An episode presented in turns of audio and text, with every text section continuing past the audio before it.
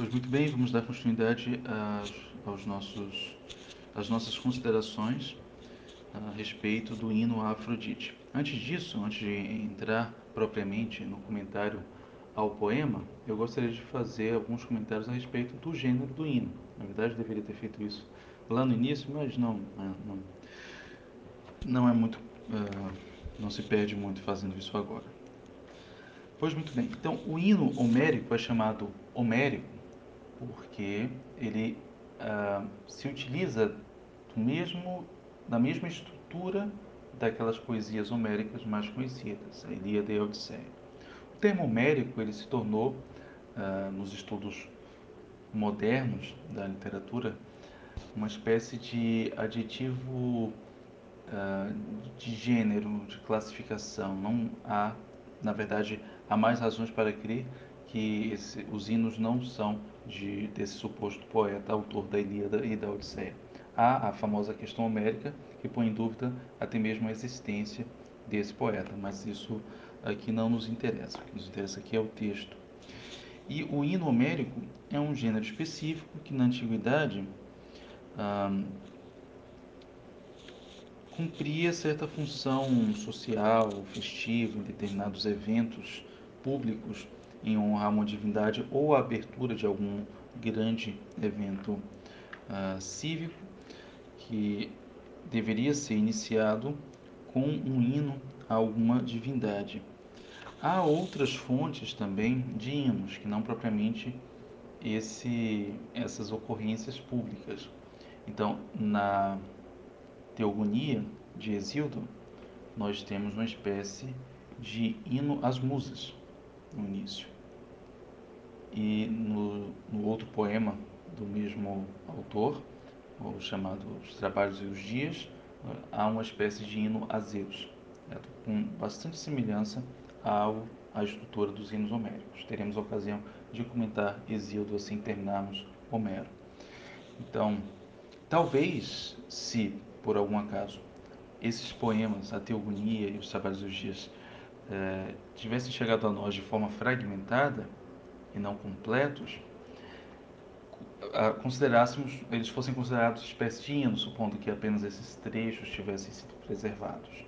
Então pode ser que alguns hinos sejam fragmentos de poemas maiores, tenham sido a introdução de algum poema maior e que acabou sendo preservado por, por ter talvez até mesmo uh, sido mais uh, mais documentado e mais apreciado do que o poema integralmente. E nós dividimos o, o poema, o hino, em três partes. Aqui já temos características estruturais do hino. A primeira é a invocatio, certo? Tem um nome, um epíteto de, de uma divindade é invocada, muitas vezes por meio de uma divindade mediadora, a Musa. Vimos isso no hino homérico Afrodite e é uma intermediação faz parte também da estrutura da Ilíada e da Odisseia e de outras obras semelhantes.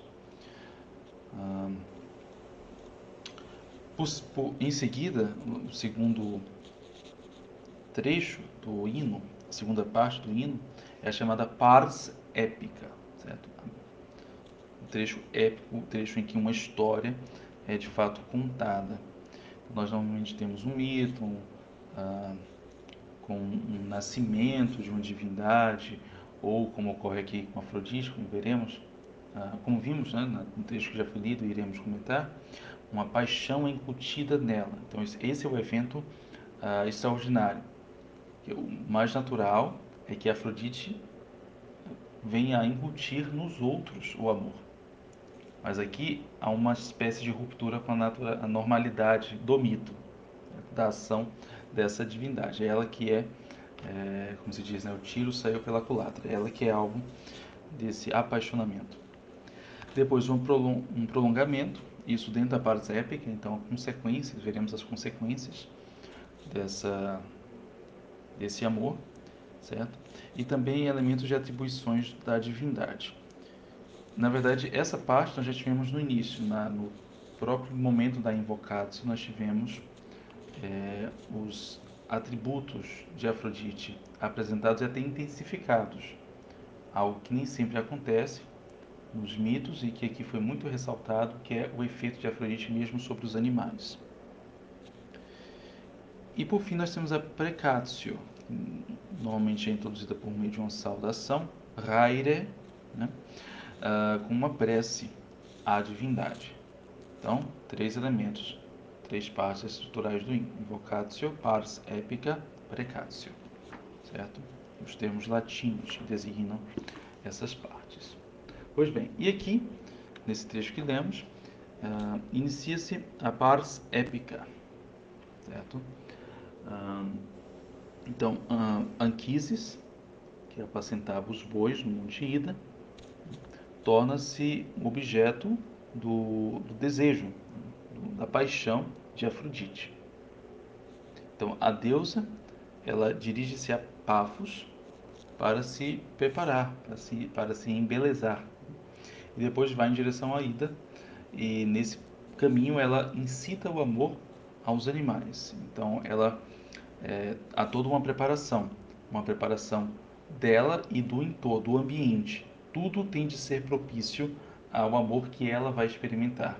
Não é suficiente que ela tá, consiga satisfazer a sua vontade, que ela mesma vivencie uh, essa paixão. É preciso que todo o ambiente esteja adequado a isso e ela mesma vai se adequar. Ela é uma divindade, uma divindade uh, descrita como belíssima, mas mesmo assim ela vai se preparar. Então aqui nós temos esses né, três elementos fixos: a apresentação da personagem, a história do amor dela, os três elementos que eu apresentei que são essenciais, a parte épica, certo? Então nós temos o, o elemento central do mito, que é a, o amor dela. Tivemos a apresentação das personagens, uma breve apresentação de Anquises, na verdade só o nome de, dele e o que ele estava fazendo. E teremos depois as consequências, as consequências que neste caso específico será a descendência de Anquises e Afrodite, né? que será Enéas, importantíssimo personagem da, da Ilíada, depois tomado por Virgílio como personagem da Eneida. Okay? depois temos aqui algumas, alguns elementos mitológicos importantes que são apresentados. Então vemos aqui que ela vai a, a Chipre e lá que as cárites a banham e a untam com o óleo imortal. Então, as cárites, elas são apresentadas na teogonia de Hesíodo como filhas de Zeus e Eurínome.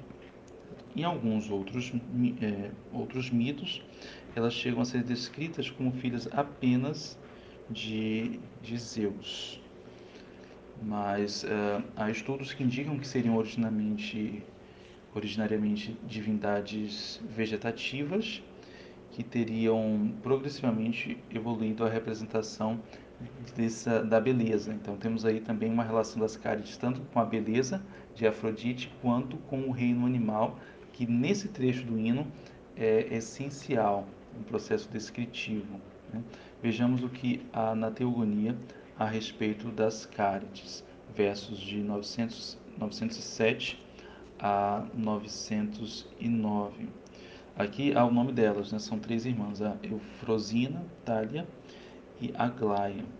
Aqui aparecem com, com umas graças, nessa tradução que uso, do Jatorrano, certo? 907. Eurínome de amável beleza, virgem de oceano, terceira esposa, gerou-lhe graças de belas faces.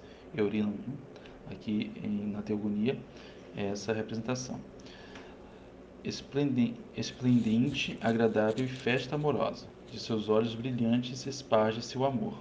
Solta-se membros, belo brilha sobre os cílios o olhar. Então, aqui, sobre as cárites na Teogonia. Então, no hino em que lemos, ah, são as cálices que lavam e perfumam Afrodite com o óleo ambrosíaco, que é um óleo doce e imortal. Então, essa associação entre as cárites e Afrodite já estava atestada na Odisseia, como eu teria a ocasião de ler para vocês no próximo áudio. Esse aqui já completa 10 minutos, não irei me prolongar.